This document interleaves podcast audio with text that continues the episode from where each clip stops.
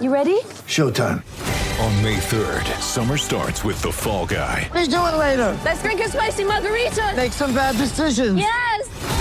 Audiences are falling in love with the most entertaining film of the year. Fall guy. Fall guy. Fall guy. That's what the poster said. See Ryan Gosling and Emily Blunt in the movie critics say exists to make you happy. Trying to make it out? Nope. Because I don't either. It's not what I'm into right now. What are you into? Talking. Yeah. The Fall Guy. Only in theaters May 3rd. Rated PG-13. Get ready for the greatest roast of all time the Roast of Tom Brady, a Netflix live event happening May 5th. Hosted by Kevin Hart, the seven time world champion gets his cleats held to the fire by famous friends and frenemies on an unforgettable night where everything is fair game. Tune in on May 5th at 5 p.m. Pacific time for the Roast of Tom Brady, live only on Netflix. Three, two, one. When I'm working out. I love to listen to your podcast. Whenever you say something, other people react to it. Taking my breath away, Aaron. Verne Lundquist joins me. Hall of Famer Jim Calhoun, NASCAR icon Welcome Dale everybody, Earnhardt episode Jr. Kirk Herbstreit is on the phone. 25 Here. of the podcast. It is We. God, the Outdoor Sports Podcast. It is oh, Monday, What's his name? April 25th, 2022. People, I hope everybody's doing well. I hope everybody's having a great Monday morning. I hope everybody's ready for a loaded episode of the Aaron Torres Sports Podcast. Here's what you need to know about today's show. Sunday night was the deadline to enter your name into the NBA draft. Now, you can always come back, but you had to put your name in by Sunday to be eligible for this year's NBA draft. Why do I bring it up? It is because we got huge news. Caleb Williams, starting point guard from North Carolina, announces that he is going to return. With his return, four returning starters off this year's team that made the Final Four, we're going to talk about Caleb Love. We're going to talk about his impact, and we're going to talk about North Carolina. Are they the new number one team in college basketball coming into next year with Caleb Love back, as well as three other starters? From there, I'm going to tell you if they're the new number one, and what we'll do is we'll do my updated, way too early top 25 now feel like now feels like a great time to reset it because of the fact that we've had a million transfers. The players who have declared for the draft have declared. Some of them are still testing the waters, but we are going to go through the top 25. There have been changes, including at the top. We will discuss my updated top 25. Finally, we will wrap a little bit of NFL draft talk. You know, we have I'm not going to do a ton of NFL draft talk this this week just because of the fact that there isn't a ton to talk about. We'll have plenty of reaction on Friday's show. But what we will do is wrap the show, final segment, talking NFL draft, and I will give you my five biggest storylines going into this week's NFL draft. I cannot believe that we are just four days away. So, fun show, loaded show, Caleb Love, top 25 NFL draft. We got ourselves a great Monday episode of the Aaron Torres Sports Podcast. But with that said, let's get to the topic of the day. And the topic of the day is listen, I, I know I've said it a lot this month and I'm going to keep saying it, but April has all of a sudden just become an absolutely insane month in terms of college basketball and the storylines that happen in April impacting the coming season. We obviously talk a lot about transfers. We talk a lot about, you know, all sorts of stuff.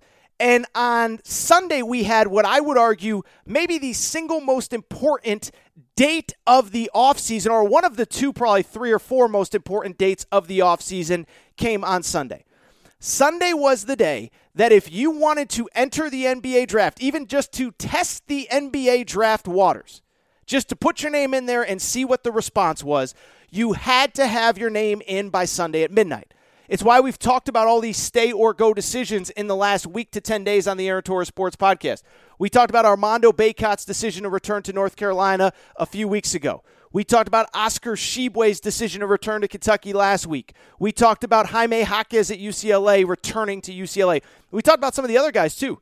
Kofi Cockburn deciding to go pro at Illinois. Johnny Juzang deciding to go pro at uh, UCLA. And of course, Shaedon Sharpe, we talked about on last episode, the kid that went to Kentucky, never really played, and is now testing the NBA draft waters.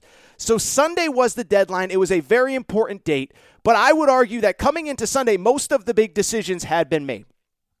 Most of the big decisions had been made, and we were really waiting on only one or two, and there wasn't a single bigger decision that had been yet to be made coming into Sunday than that of Caleb Love, the breakout star of the NCAA tournament, uh, just balled out all see all all tournament long for North Carolina.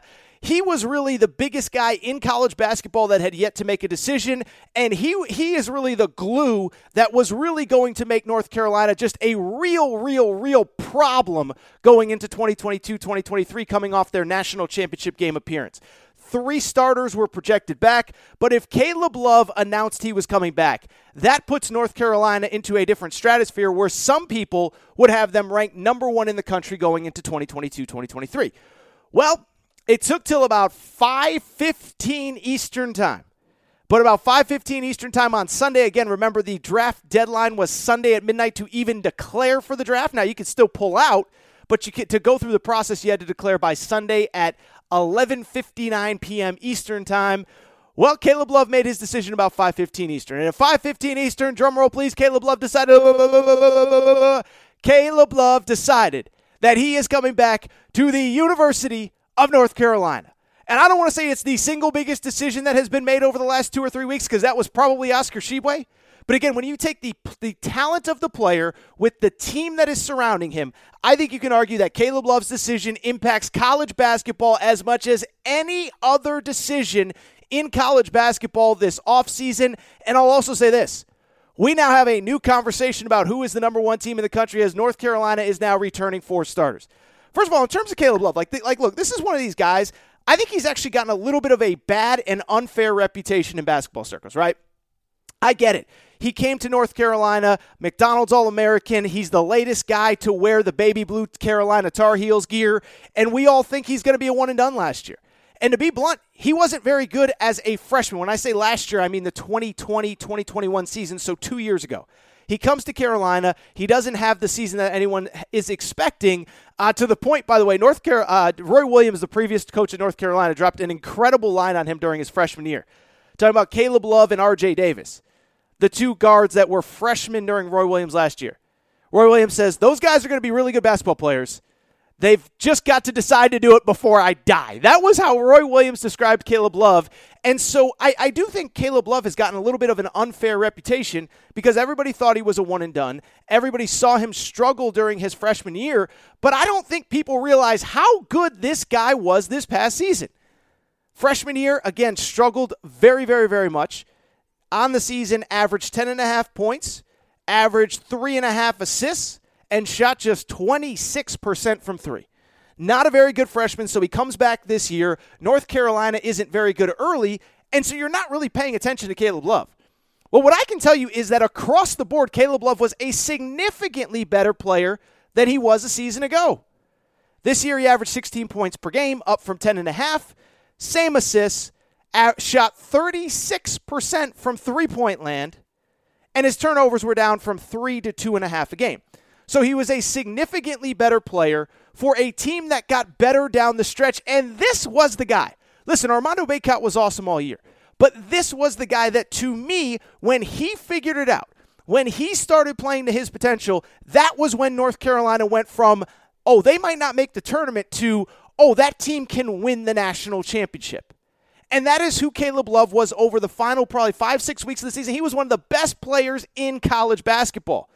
Like I said a minute ago, he was one of the breakout stars of the NCAA tournament. But I would argue that, to be blunt, you know, it really started before the NCAA tournament. That big win at Duke, Caleb Love wasn't great, but he had 22 points, five rebounds, five assists to help the Tar Heels upset Duke at uh, Cameron on Coach K's final game. And then, like I said, one of the absolute breakout stars of the NCAA tournament. 23 points in the opener against Marquette statistically wasn't great against Baylor in that second round game that went to overtime. That was one of the craziest games of the tournament. But what I can tell you is if you watch that game, you know darn well that when Caleb Love fouled out, that was when Carolina completely fell apart. Uh, Brady Manek obviously had been ejected by that point, but they were okay until Caleb Love fouled out, and then they couldn't do anything right. Then you get to the Sweet 16 against UCLA, 30 points against UCLA, including, I would argue, the two biggest shots of that game. UCLA with or uh, North Carolina with under two minutes to go uh, is down by three. He hits a big three to tie it up at 64, and then he hits the big three to take the lead 67 64 in a game that you, uh, North Carolina ultimately won. Uh, North Carolina down three before he hits the first three. When he makes the second three, North Carolina never gives up the lead, and North Carolina advances to the Elite Eight where they beat St. Peter's.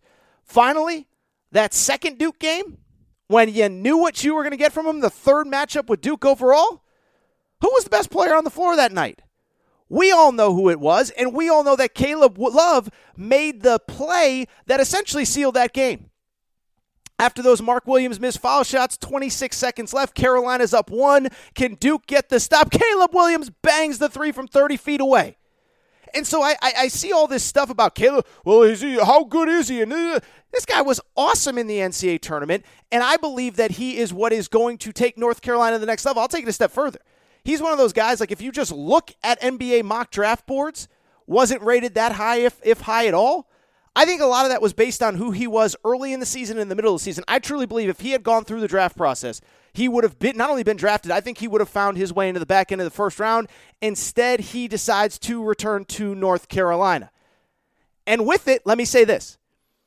I now have North Carolina as my number one team in college basketball coming into next year. That is right. Caleb Love's decision elevates North Carolina to my preseason number one team in college basketball. First of all, this is what you need to know in terms of who they're returning. They are now returning four of their top five scorers and it was really six of their top eight scorers and four starters off that team that made the, the national championship game. They're returning Armando Bacot, who I talked about last week, 16 points, 13 rebounds, uh, uh, ACC Player of the Year runner up to Alondes Williams. This was a guy that, never forget, had four straight games, five straight games, excuse me, with 15 plus rebounds in the NCAA tournament.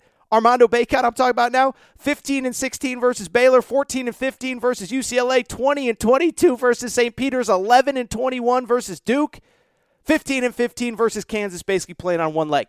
So he's back down low.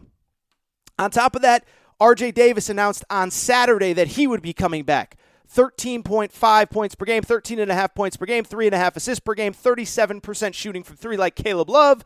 Leaky Black, big key defensive player on the wing, announces that he's going to use his extra year of eligibility. You got a couple role players on the bench, but again, Caleb Love was the guy. Without him, it's kind of like, you know, it's kind of like Oscar at Kentucky. And I'm not comparing Oscar Tshiebwe, who had historically great numbers at Kentucky, to Caleb Love. But there's no Caleb Love alternative that you can get out of the portal if you're North Carolina that can drop 30 points on any given night. Just like there's nobody that can get you 20 and 20 if you're Kentucky if Oscar Tshiebwe decides to go pro. Instead, Caleb Loves comes back, and I believe that he is absolutely the missing piece to what I now believe is the number one team in college basketball. Now, of course, when I say that, there's a lot of controversy. And by the way, I'm going to give you my updated top 25 here in a minute. But it's funny because I, you know what I got when I said, "Oh, they're they're my new number one." Four starters back off a team that made the national championship game. You know what I heard? Oh, Torres, they they really weren't that good. This is so typical. You guys overrating them. They were an eight seed. Blah blah blah blah blah blah blah blah blah.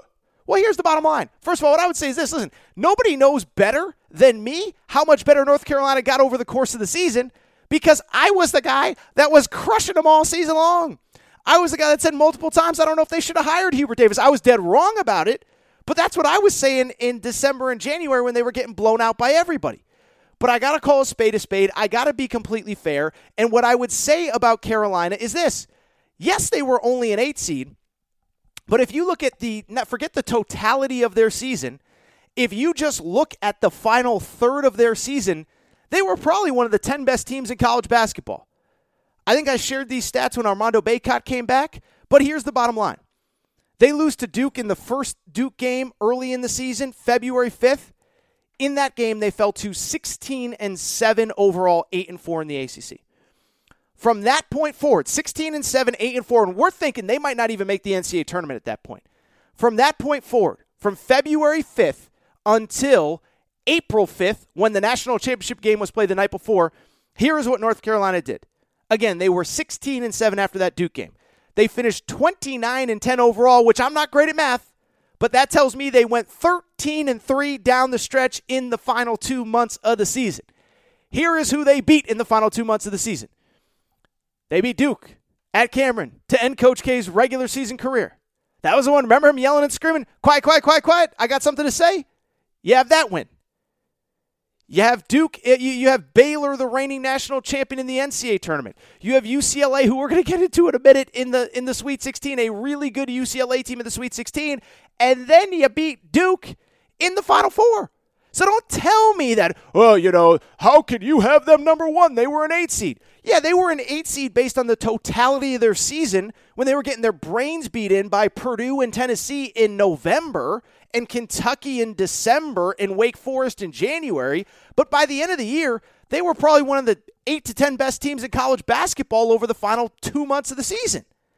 The other thing I heard, this is typical of you guys. You got them overrated. This reminds me of UCLA last year. You said UCLA made a run and they're your number one team in the country.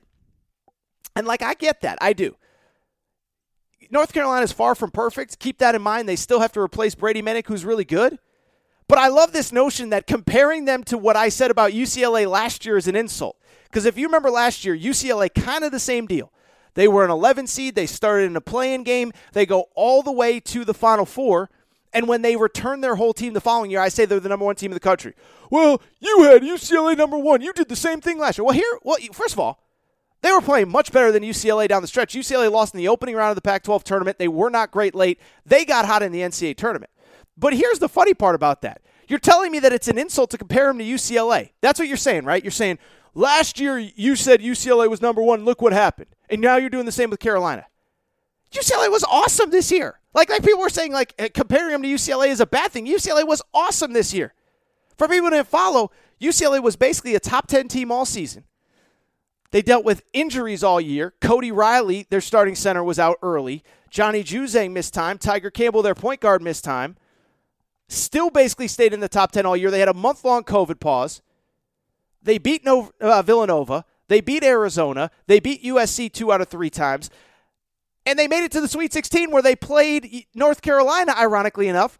And if Caleb Love missed one of those two threes, if they get one defensive stop, they're playing St. Peter's to go to back to back Final Fours. So I love the notion that people are saying, oh, you overrated UCLA last year, now you're overrating UNC this year. Was UCLA overrated? They weren't number one, but who was number one all year? We said all year there was no definitive best team, even if Gonzaga was there. We said all year there was no definitive best team. But UCLA was in the top 10 all year despite injuries, despite COVID, and they, they, they beat Villanova, they beat Arizona. They go to the Sweet 16 where they're playing North Carolina, one defensive stop from potentially going to the Elite Eight, where they would have played St. Peter's to go back to final back to back Final Fours. So don't tell me that it's an insult to compare him to UCLA. But with that said, I'm not going to keep going because I do have North Carolina at number one. We're going to get to my updated top 25, and all I'll say is this: Caleb Love's return is great for college basketball, and it does reiterate one final point that I, have said a lot over the last couple weeks, and so I don't want to reiterate it. This is a case of NIL being good for college basketball you know, I don't have all the details on on all of uh, you know the money that these guys are going to be making. Uh, if you saw this weekend, by the way, there was kind of a crazy story at Miami where one of their transfers, four hundred thousand uh, dollars to play at Miami. His name's Nigel Pack. It, it, I'm not making it up. Somebody tweeted it out. Um, but I bring it up because this is another example of where NIL is helping college basketball. I believe it's the reason why Oscar Tshiebwe is back. I believe it's the reason that Armando Bacot seemingly never seriously considered going pro. And Caleb Love is the perfect example that I, I believe he could have potentially been a first round pick, but definitely would have been a second round pick. But you look at the impact that NIL had in this decision, you can't say it's nothing, right? And this is the positive impact of NIL. Remember, Caleb Love is one of those guys that you know first of all uh, you know first of all this was a guy that first of all he had success with NIL even coming even this past season he had some big deal with I forget if it was Buffalo Wild Wings or Hooters or something like that but Caleb Love had uh, you know this big NIL deal uh, that even last season allowed him to make real money into in college basketball. Well, now coming back as the starting point guard at North Carolina, third-year starter for one of the biggest brands in college football in uh, college basketball in a state that loves their Tar Heels. I can't even imagine how much he's going to make. And I don't know what it is, but at the end of the day, it's going to be a lot of money and it's potentially going to be even more money than he would have made going pro and deciding to uh, be drafted in the second round or going undrafted or whatever. So we talked about NIL with Oscar Tshiebwe. We talked about NIL with Armando Bacot. I don't want to belabor the point, but at the end of the day, Caleb Love is coming back. North Carolina is my new number one in college basketball, and I am so fired up to have Caleb Love back in college basketball. So, what I want to do, I want to take a quick break, and what I think I'll do after the break, I am going to reset my quote unquote way too early top 25, okay? So I did my way too early top 25 the day after the NCAA tournament, and now we have a month month's worth of data uh, in terms of teams that have come and gone, what's happened with their rosters, who's announced they're coming back, who may come back, who's testing the draft waters. And then, of course, all the transfers that have committed so far. So, this is what we're going to do. We're going to take a quick break. We're going to come back. I'm going to reset my way too early top 25 for 2022 2023. We'll get to some NBA, NFL draft stuff at the end of the show. I'll be right back.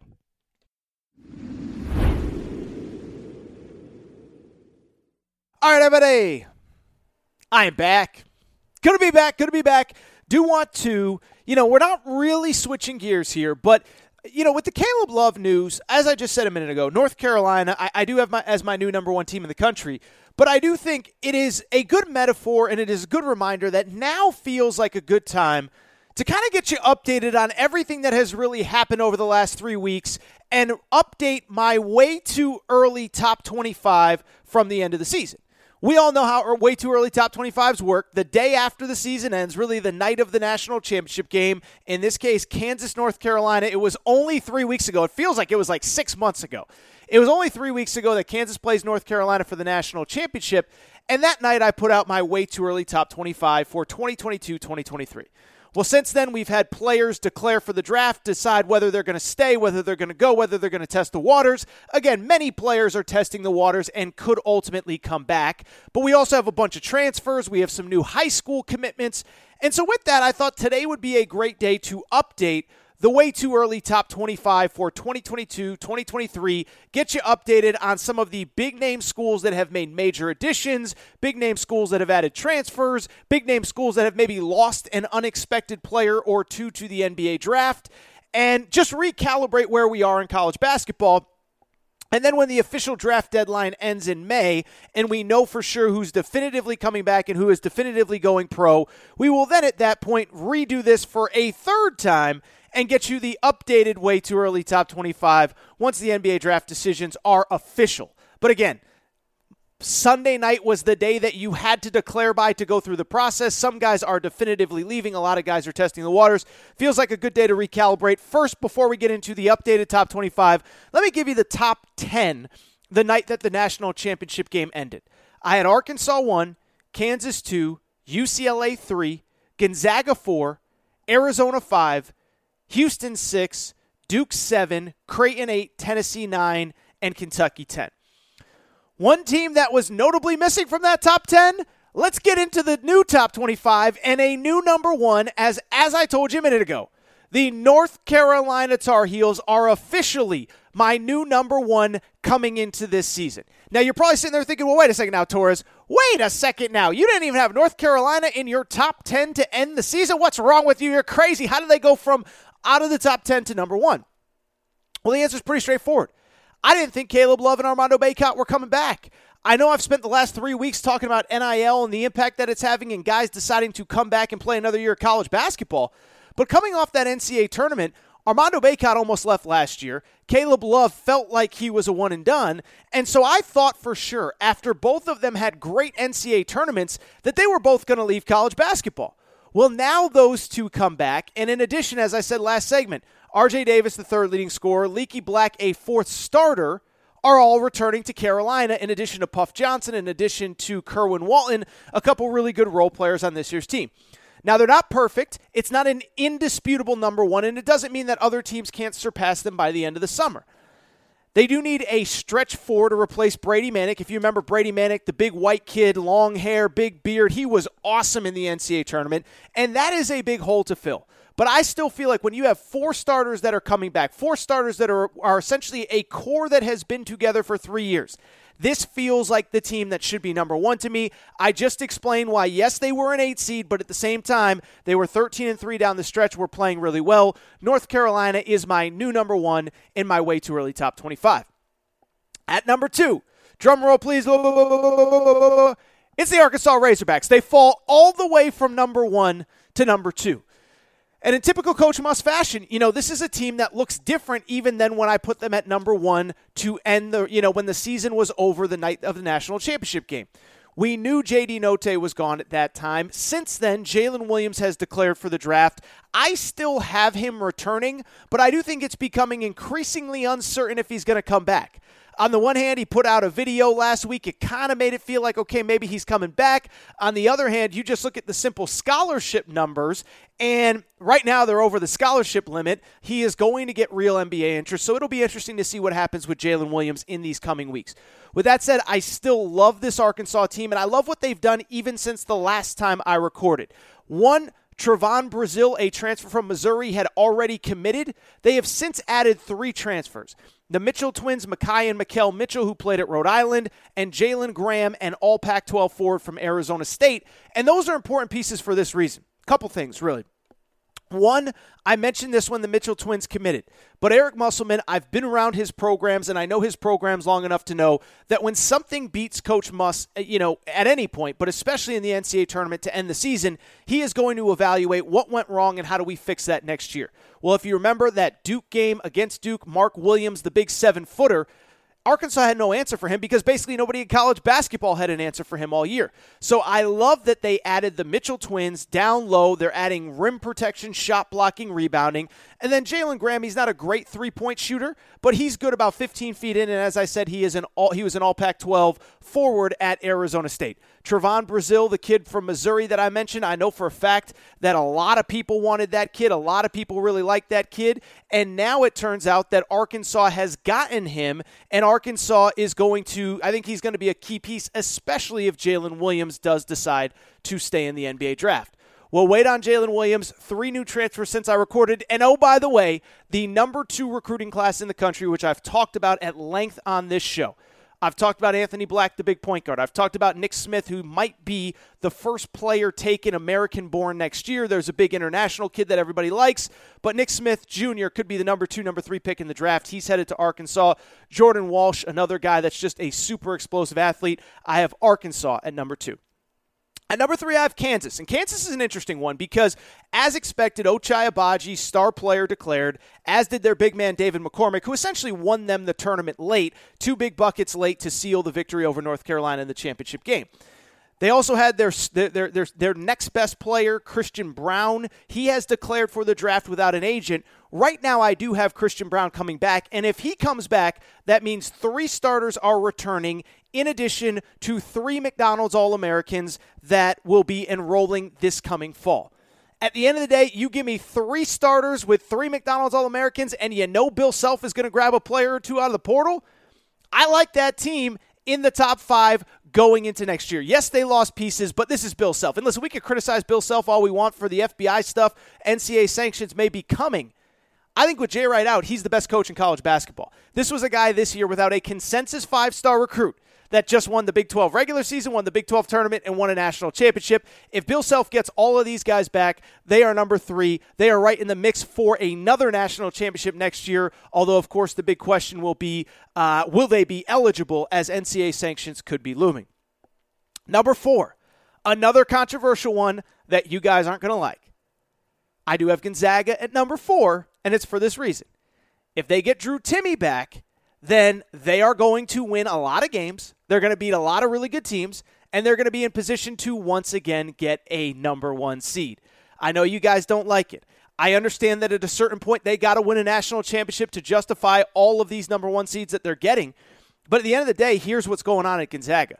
They are going to lose their starting point guard, Andrew Nembhard. They are going to lose uh, Chet Holmgren, obviously, who could be the number one pick in the draft. But Drew Timme is an automatic 20 and 10 if he comes back to college basketball. Their young guards are improved.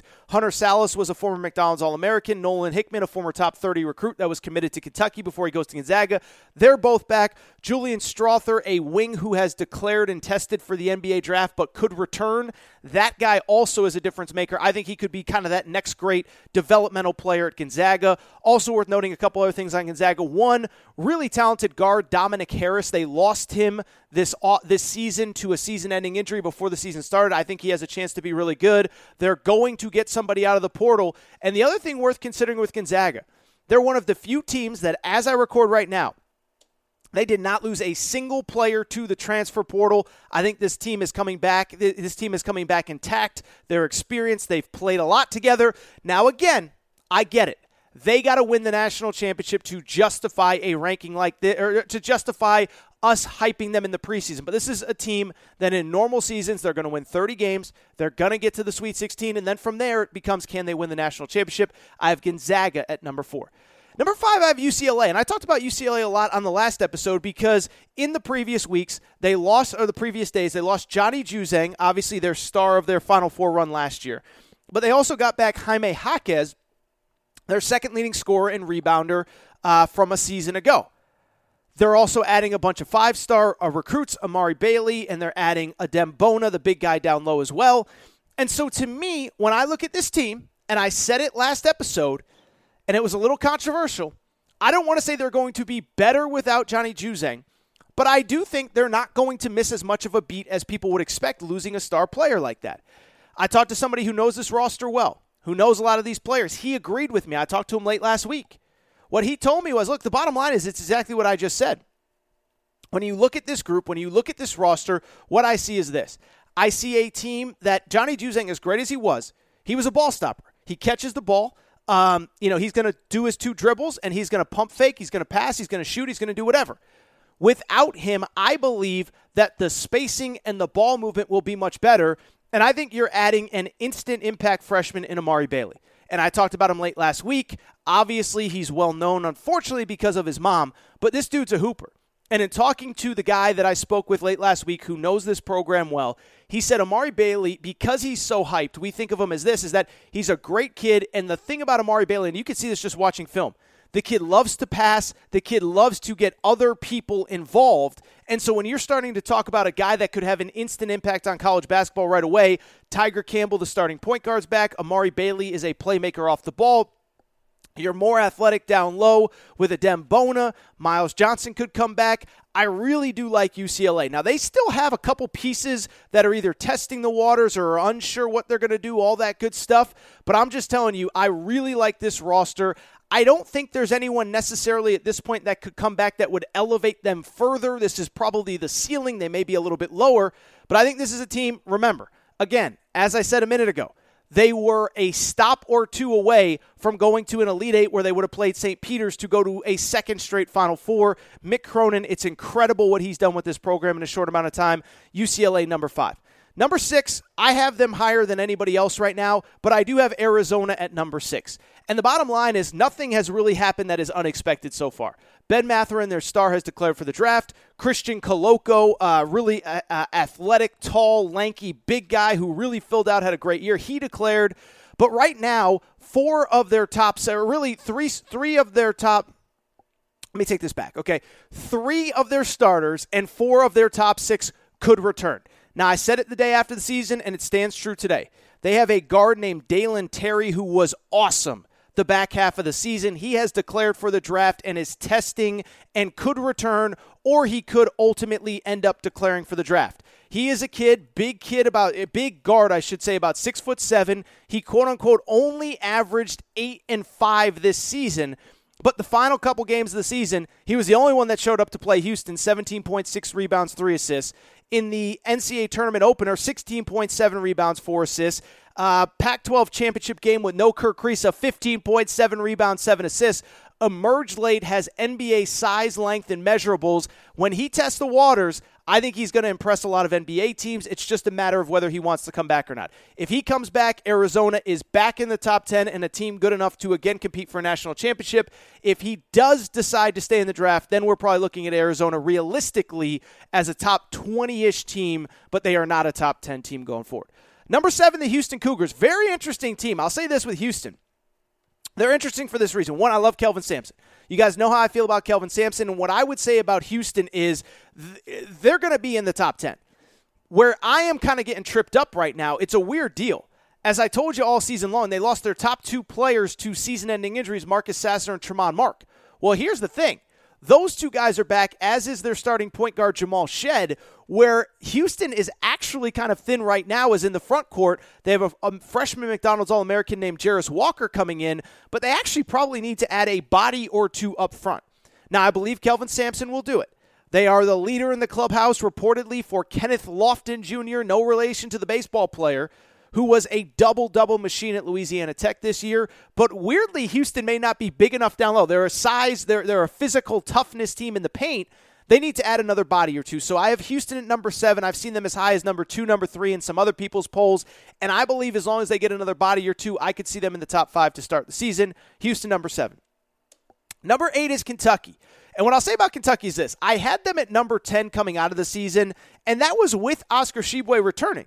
So you're probably sitting there saying, Torres, if you had all the pieces kind of happened as you thought they would, why are you projecting them to be in the top 10 if you or top number 8 if you had them at number 10 to end the preseason, to end the season? I think at the end of the day, I was probably just too difficult on Kentucky because of that St. Peter's loss. But now you're returning Sahvir Wheeler, who is a really good point guard. You're returning Oscar Tshiebwe, the National Player of the Year. That is a really, really good place to start. Now, the pieces around them still are kind of getting sorted out. Uh, CJ Frederick, a sharpshooting point guard, you know he was uh, unhel- he was unable to play this year, season-ending injury. So I do think that Kentucky probably does need to add one more. Um, you know, one more kind of wing player. They've been in the mix for this kid, Antonio Reeves, who played at Illinois State. But they do have coming back CJ Frederick healthy. They too do they do have two McDonald's All Americans, Chris Livingston and Cason Wallace coming in. And I really do like this core. And it's like I said with Oscar Tshiebwe last week when he came back. Once he officially announced he's coming back, Kentucky has all the pieces to listen. With Oscar Tshiebwe, this is what I want. This is what I should say. I don't want to say they have all the pieces because some of the pieces you don't love. But with Oscar Tshiebwe back, that puts you in the mix. And right now, all you can ask to be in the mix. The other thing with Kentucky as well this Shaedon Sharpe deal is wild. I still think he ultimately gets declared eligible for the NBA draft, but there's increasing buzz that the NBA is getting pushback from the players union and from the agents. You know, you know, basically the agent. Uh, it's a long story, but there's increasing buzz that Shaedon Sharpe might not be eligible for this draft. I'll believe it when I see it, but I do have Kentucky at number eight. Again, you have Oscar Tshiebwe. It keeps you in the mix against anybody. I do still think there may be a piece or two away, especially on the wing. Number nine maybe the most interesting team in the country next year. How about them Duke Blue Devils? So, not sure if you heard Coach K, no longer part of the Duke family. I mean, he's part of the family, but he ain't there no more. The Brotherhood, the father of the Brotherhood, is out the door. Jon Scheyer is in. And what's interesting is they really only returned one marquee player from that Final Four run. That was their point guard, Jeremy Roach, who played really well down the stretch. The rest of the team is entirely freshmen, but the question becomes they have by I don't want to say by far, but they have the best freshman class in the country with four of the top 13 players committed. Kyle Filipowski, a big stretch four. Derek Lively, a true seven foot one, seven foot two center that blocks everything in sight. Uh, Dariq Whitehead, an, a solid wing, and Mark Mitchell, a solid wing. And so with Duke, it comes down to a team almost entirely full of freshmen, coached by a first year head coach. What do you do with them? They are going to have the number one recruiting class. They're going to have the most first round draft picks next year. I can say with almost certainty at this point. But they also have a first year head coach, and they're all freshmen. So I put them at number nine. Duke is at number nine. Number 10 is Creighton. Creighton's a really interesting team. They bring back basically everybody off of a team that went to uh, that won went to the Big East championship game where they lost to Villanova, and then on top of that, beat San Diego State in round one. You know, they played Kansas tougher than a lot of teams did in that NCAA tournament. Easily could have beaten Kansas, and they were down two starters in that game. They're starting point guard Ryan Nembhard, they're starting center Ryan Kalkbrenner. Well, both those guys are coming back. Both those guys will be healthy for, for the start of the season or at least the midway point of the season. They also have a kid, Arthur Kaluma, who, you know, I think if he had declared for the draft, was a kid that maybe could have been in the mix to be a potential first round pick. He's going to come back. That guy could be a breakout star in college basketball next year. They also have Sharif Mitchell, another guard coming back from injury. They had Trey Alexander, who played really well as a freshman last year. I really like this Creighton team. They come in at number 10. So that is my updated top 10. I just said it, but I'll repeat it for you. Number one, new number one is North Carolina. Number two is Arkansas. Number three is Kansas. Number four is Gonzaga. Number five is UCLA. Six is Arizona. Seven is Houston. Eight is Kentucky. Nine is Duke. Ten is Creighton. Let's quickly rip through the rest of the top 25 updated. I won't go through every team. I'll try to give you teams that have changed or evolved since the last updated top 25. 11, Tennessee, not really much to report. They lose Brandon Huntley Hatfield, a, a seven footer who, who played sparingly for them. They add a guard named Tyreke Key, but they bring back Zakai Zeigler. They bring back Josiah James, and Santiago Vescovi is testing the waters, but I expect him back. Baylor has added a couple transfers. They are at number 12. Number 13, I'll tell you, Michigan is a, a big riser in my way too early top 25 because they got back Hunter Dickinson. And so I didn't talk about him in the Caleb Love segment of this show, but Hunter Dickinson is an all American caliber player, and he is another guy that the NIL stuff really did matter here. I had Hunter Dickinson on this show in the preseason, my preseason National Player of the Year, and he basically said, I came back for one more year at Michigan. We're going to see what happens. Then NIL kicks in. I don't know what he's making, but he's at a huge brand with big boosters. Uh, obviously, Jordan Brand represents, uh, you know, uh, uh, uh, Michigan, so you know probably if Michigan needs money, they can get him from there. But that guy averaged 19 and nine, and I really just do like the pieces around him. The point guard Frankie Collins really emerged late. I have Michigan at number 13. They're, they are a big riser. In my original way too early top 25, I had them at number 23 without Hunter Dickinson. They are up to number 13 now in my updated top 25. I actually had them at number 22, but who's counting? Number 14, another big riser, the Alabama Crimson Tide. And I know Alabama wasn't very good down the stretch last year, but a couple things happened with them why I like them. One, when I did my original top 25, I did not think Jahvon Quinerly, their starting point guard this year, was going to come back. He got hurt in the NCAA tournament. He put out a statement that said, I can't believe this is, or a tweet that said, I can't believe this is how my college career ends. Well, a couple weeks pass. He's not going to be able to play next year, or he's not going to be able to go through the NBA draft process, so he decides to come back. Alabama also adds a really impact um, uh, wing player guard in the portal, Mark Sears. They have the number three recruiting class coming in, including two McDonald's All Americans, Brandon Miller and Jaden Bradley. And the X factor could be this. Last offseason, they got a transfer named Nimari Burnett, former McDonald's All American. And you talk to people around that program, they'll tell you he was the guy that we needed this year. We needed one more score on the wing. We didn't have it. He was out with an ACL injury. I have Alabama along with North Carolina and Michigan. Those are my big risers in my way too early top 25. Alabama at number 14. UConn number 15. And I'll try to be quick here because I talked about UConn, but UConn, two marquee transfers are added. Uh, Nahiem Alleyne, who is from Virginia Tech, 38% three point shooter, and Tristan Newton, I talked about a few weeks ago, 18 5 and 5 at East Carolina. UConn has now really, uh, you know, you you add those two with Andre Jackson, a wing who has NBA size and athleticism. Jordan Hawkins, who is a potential NBA player, I believe, can shoot the you know what out of the ball, just needs more time and experience. And Adama Sanogo, all Big East center down low. That is a dominant starting five. Now, you'd love to get another piece or two out of the transfer portal. I will say they have two young players that I really like Alex Karaban, a redshirt freshman. I'm excited to see him.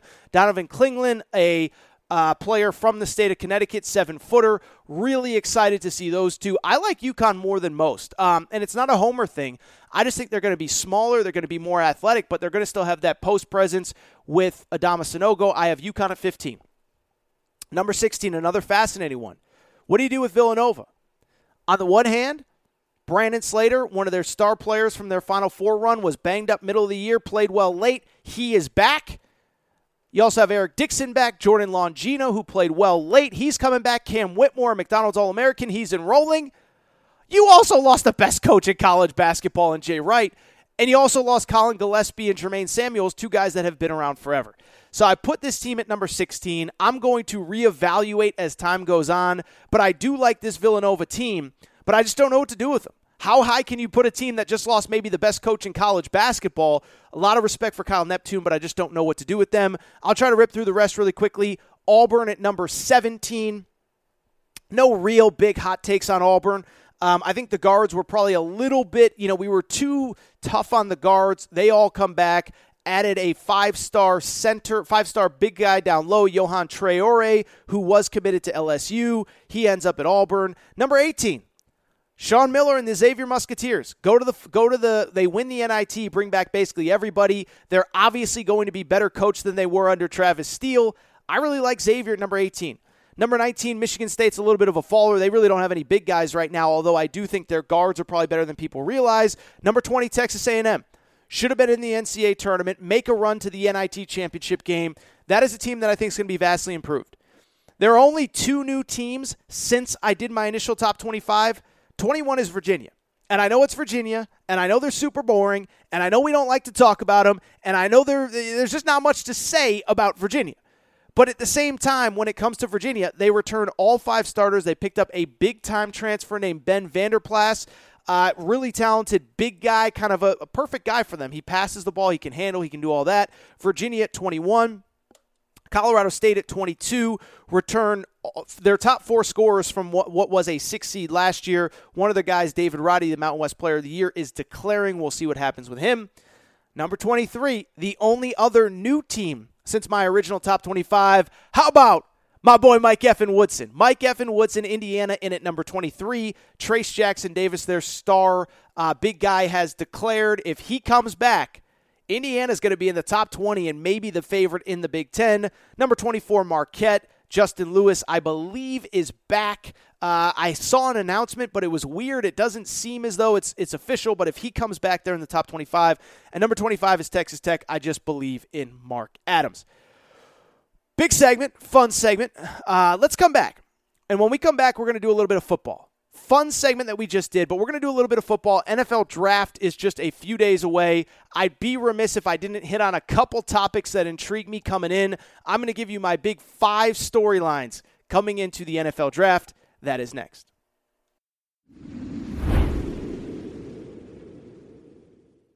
All right, everybody. I'm back. Good to be back. Good to be back. Final segment of the show. Good to be back.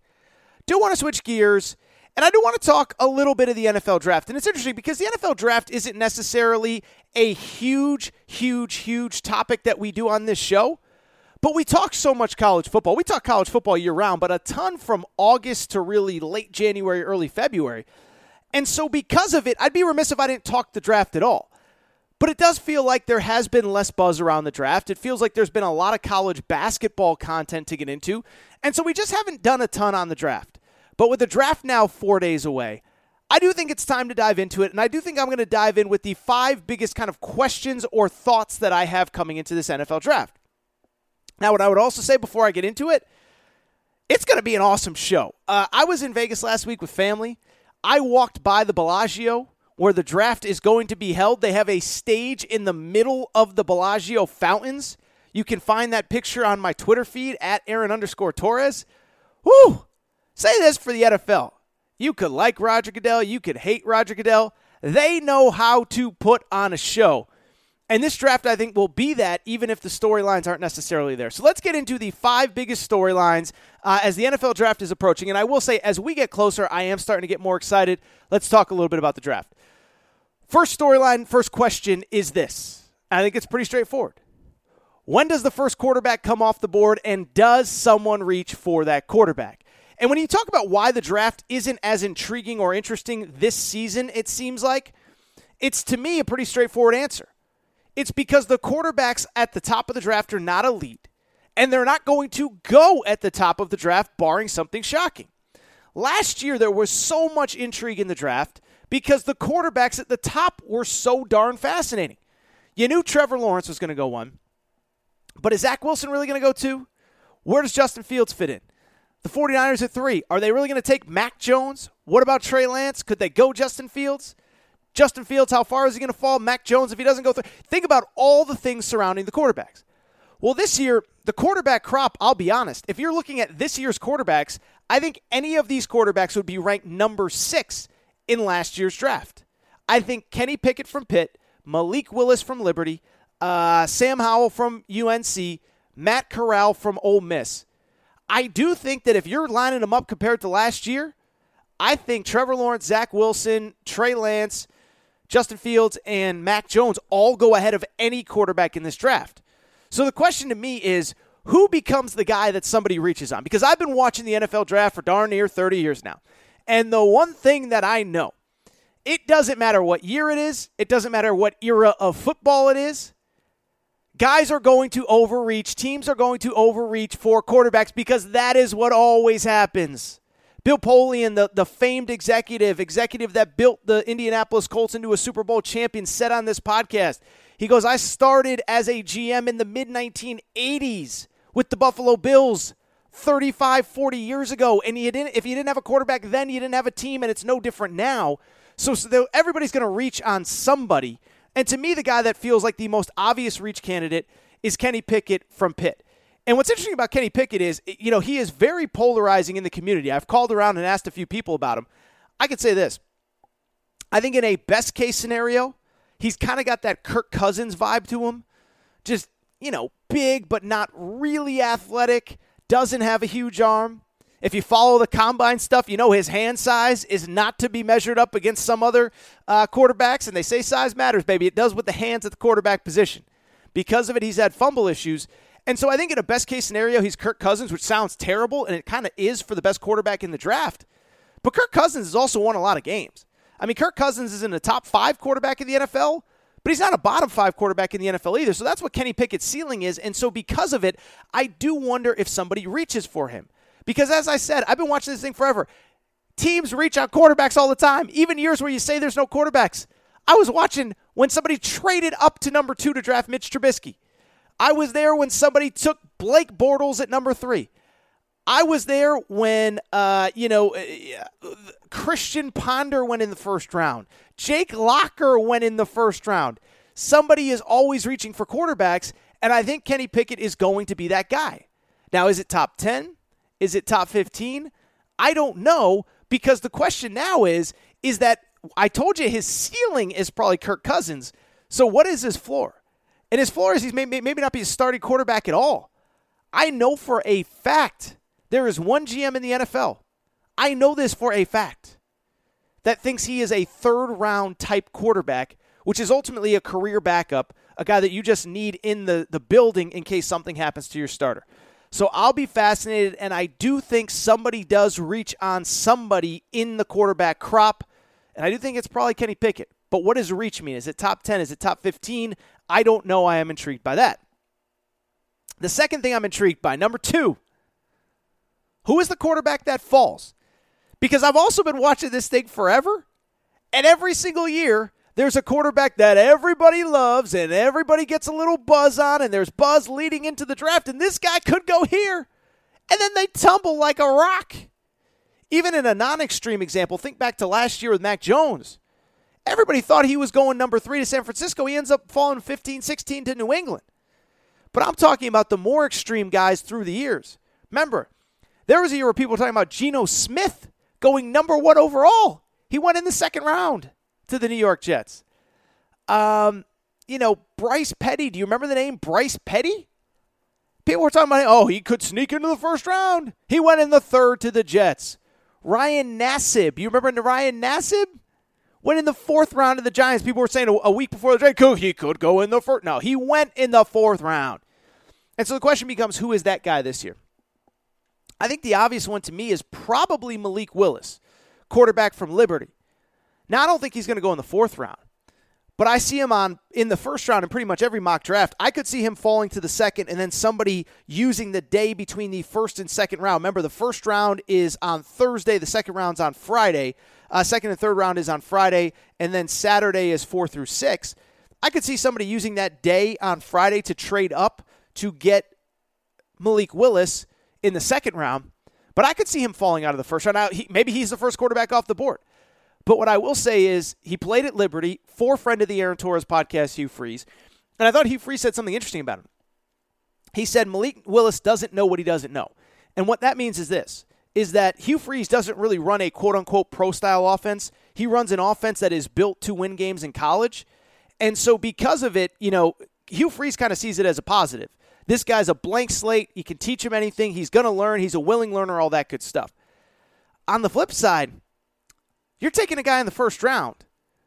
That's a guy that you probably are going to have to play at some point this season unless he goes late in the first round and is clearly going to a place where he's going to be a backup. So I don't know where that would be exactly, but I don't think that you're taking him if you expect him to play this year. So he's the guy that I feel like could fall the second round, fall further. Sam Powell's another one. Sam Howell, excuse me. I don't know why I said Powell. Sam Howell from North Carolina. You know, people are saying fringe first round, early second round. I could see him falling like a rock. Not a lot of buzz there. Matt Corral is the one I'm interested in because I think Matt Corral is good, but he's got those injury histories. He's got that injury history with those ankle injuries, so I'm fascinated to see what happens there. Number three question is really probably what should have been the first question, and that's who's number one, baby? Who goes number one to the Jacksonville Jaguars? Uh, who have the first pick overall. Remember, Jacksonville, of course, drafted Trevor Lawrence this year. For people who forget, Doug Pederson, the former Super Bowl winning coach with the Philadelphia Eagles, is now the head coach in Jacksonville because, not sure if you heard, things did not work out well with Urban Meyer. So when I look at this situation, you know, to me, it seems as though it's coming down to three players. The first is Travon Walker, uh, defensive lineman from Georgia. Well, what's interesting about him if you look at his stats, this is like the fast rising guy that everybody loves. But if you look at his stats, they really were not overwhelming this year at Georgia. Now, if you talk to people that, that do this draft stuff 365 days a year, he did finish with six sacks on the season, but he wasn't dominant. He didn't take over games. 19, you know, 37 total tackles, 19 solo tackles, six sacks. He didn't take over games, but if you talk to people who do this stuff 365 days a year, they'll say that's just the position that he played. He was not expected to make plays in the way that the traditional kind of defensive lineman is, like Aidan Hutchinson, which we'll talk about in a minute from Michigan, like Kayvon Thibodeaux from the Oregon Ducks. But he is a fast riser, but I do think it's fair to ask. The production wasn't there. He played on a great defense with a lot of great talent around him. But you're taking this guy number one overall, six sacks, uh, 37 total tackles. There's cause for concern. Number two is a guy I just mentioned, Aidan Hutchinson. He's another one that I think is very interesting and in some ways very polarizing. On the one hand, he was absolutely awesome, led Michigan to a Big Ten championship in a college football playoff, finished the season with 14 sacks. How about that for a, a, a deal there? 14 sacks in his senior year, bunch of tackles for loss. And he was great in the biggest game of his career, which was the Ohio State win. That's also kind of what concerns me, though played Georgia, bunch of NFL offensive linemen along that offensive line, and Aidan Hutchinson kind of disappeared. Now, you talk to football people again, they'll tell you that Georgia schemed away from him. But I do wonder with Aidan Hutchinson. This guy very clearly played the best game of his career against Ohio State. He played the best game of his career in the biggest game of his career, which is not an insult. It's not a, you know, I'm not criticizing the guy but he had three sacks against Ohio State. He had a bunch of TFLs, tackles for loss. And I do wonder with him, is he that good, or did he just play the best game of his life in the game that everybody was watching? Did he play the best game of his life in the game that everybody was watching? And that's what happens, right? He plays the best game of his life against Ohio State. They win the big game. Uh, the fans rush the field. People are crying. They're forgiving Harbaugh. There's snow on the ground. If he's just okay against Ohio State, even if they win, are we talking about this guy as the potential number one pick? So I don't know. And I would also say this too, and I'm, this is going to sound bad, but it's not intended to be. You know, there's been a lot of guys that fit his profile that have come out of the Big Ten in recent years. And if I'm being honest, let's just call a spade a spade. Big defensive linemen and let's be honest, and I'm not trying to be crass about this, but white guys, right? We had the Bosa brothers, Nick and Joey. We had the Watt brothers, TJ and JJ.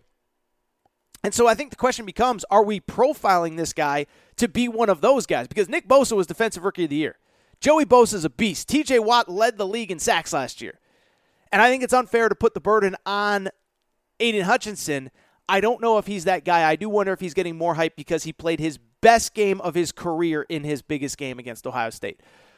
The fourth question oh, oh, I should say the third guy that could go number one. This is the guy that I would take if I was Jacksonville.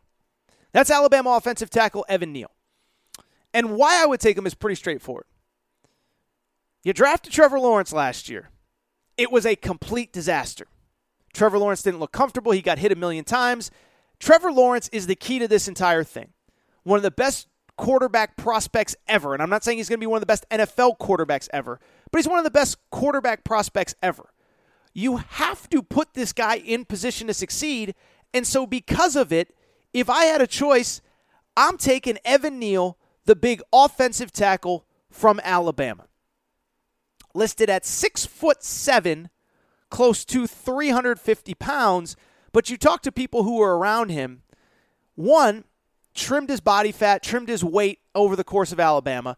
Two, just eh, everyone that's been around him says he's a total professional. Day one, acted the part, switched kind of spots on the offensive line as needed. If I'm Jacksonville, to me, it's actually a no brainer. Just take the offensive tackle because at the end of the day, you can figure out all the other stuff. But if you can't keep Trevor Lawrence upright, it really doesn't matter. And so to me, this is the no brainer of all no brainers. I know you need a pass rush. Guess what? Even if you take Evan Neal, you're probably going to be terrible next year. You'll be in a position to take a pass rush, T- pass rusher next year. But if Trevor Lawrence isn't upright, you're going one in 16 or two in 15 again, and you're going to be right back in this spot. Take Evan Neal, the offensive tackle, number one overall. Fourth thought that I have going into this draft which wide receivers are going to be stars and which ones are going to be busts. And if you follow this stuff, first of all, another great wide receiver class. I mean, this is now the new trend. Every year, there are a ton of superstar wide receivers coming into this league. Last year, Jaylen Waddle sets all sorts of rookie records.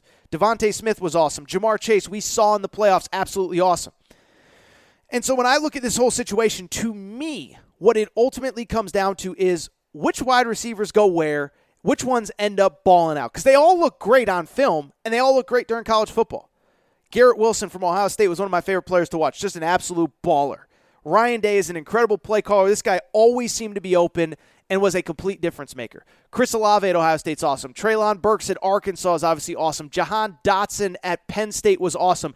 David Bell was a guy that I loved, played at Purdue, every single play you knew the ball was going to him and he still finished with you know 11 catches a game. It was unbelievable how good this guy was.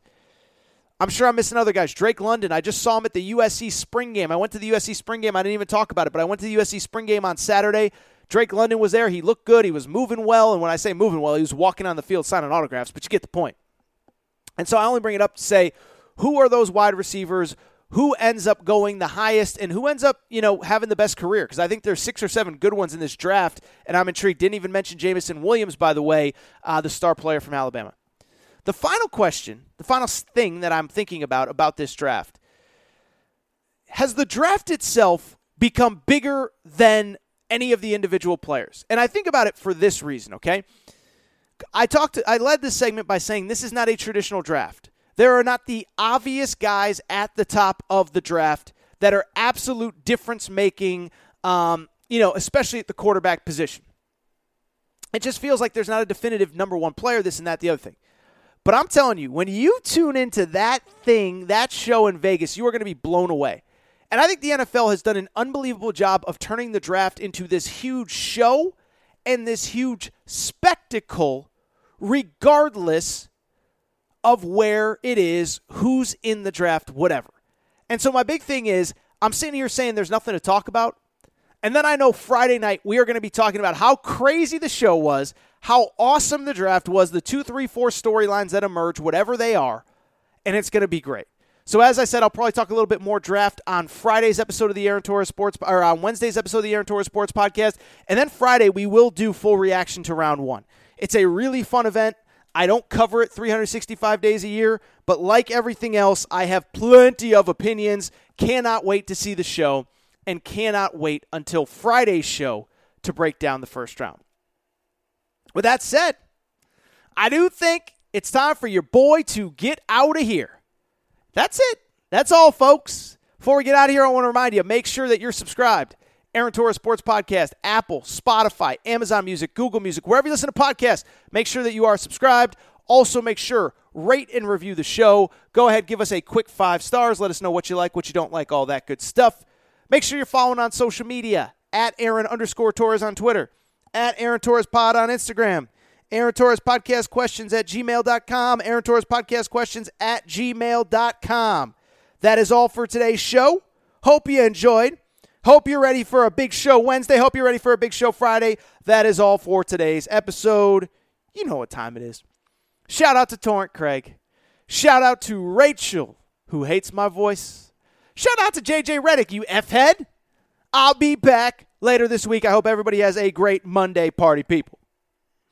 Hey guys, it is Ryan. I'm not sure if you know this about me, but I'm a bit of a fun fanatic when I can. I like to work, but I like fun too. It's a thing. And now the truth is out there. I can tell you about my favorite place to have fun Chumba Casino. They have hundreds of social casino style games to choose from, with new games released each week. You can play for free anytime, anywhere and each day brings a new chance to collect daily bonuses. So join me in the fun. Sign up now at ChumbaCasino.com. No purchase necessary. VGW. Void were prohibited by law. See terms and conditions. 18 plus. Hello, it is Ryan, and I was on a flight the other day playing one of my favorite social spin slot games on ChumbaCasino.com. I looked over the person sitting next to me, and you know what they were doing? They were also playing Chumba Casino. Coincidence? I think not. Everybody's loving having fun with it. Chumba Casino is home to hundreds of casino-style games that you can play for free anytime, anywhere even at 30,000 feet. So sign up now at ChumbaCasino.com to claim your free welcome bonus. That's ChumbaCasino.com and live the Chumba life. No purchase necessary. VGW. Void were prohibited by law. See terms and conditions. 18 plus.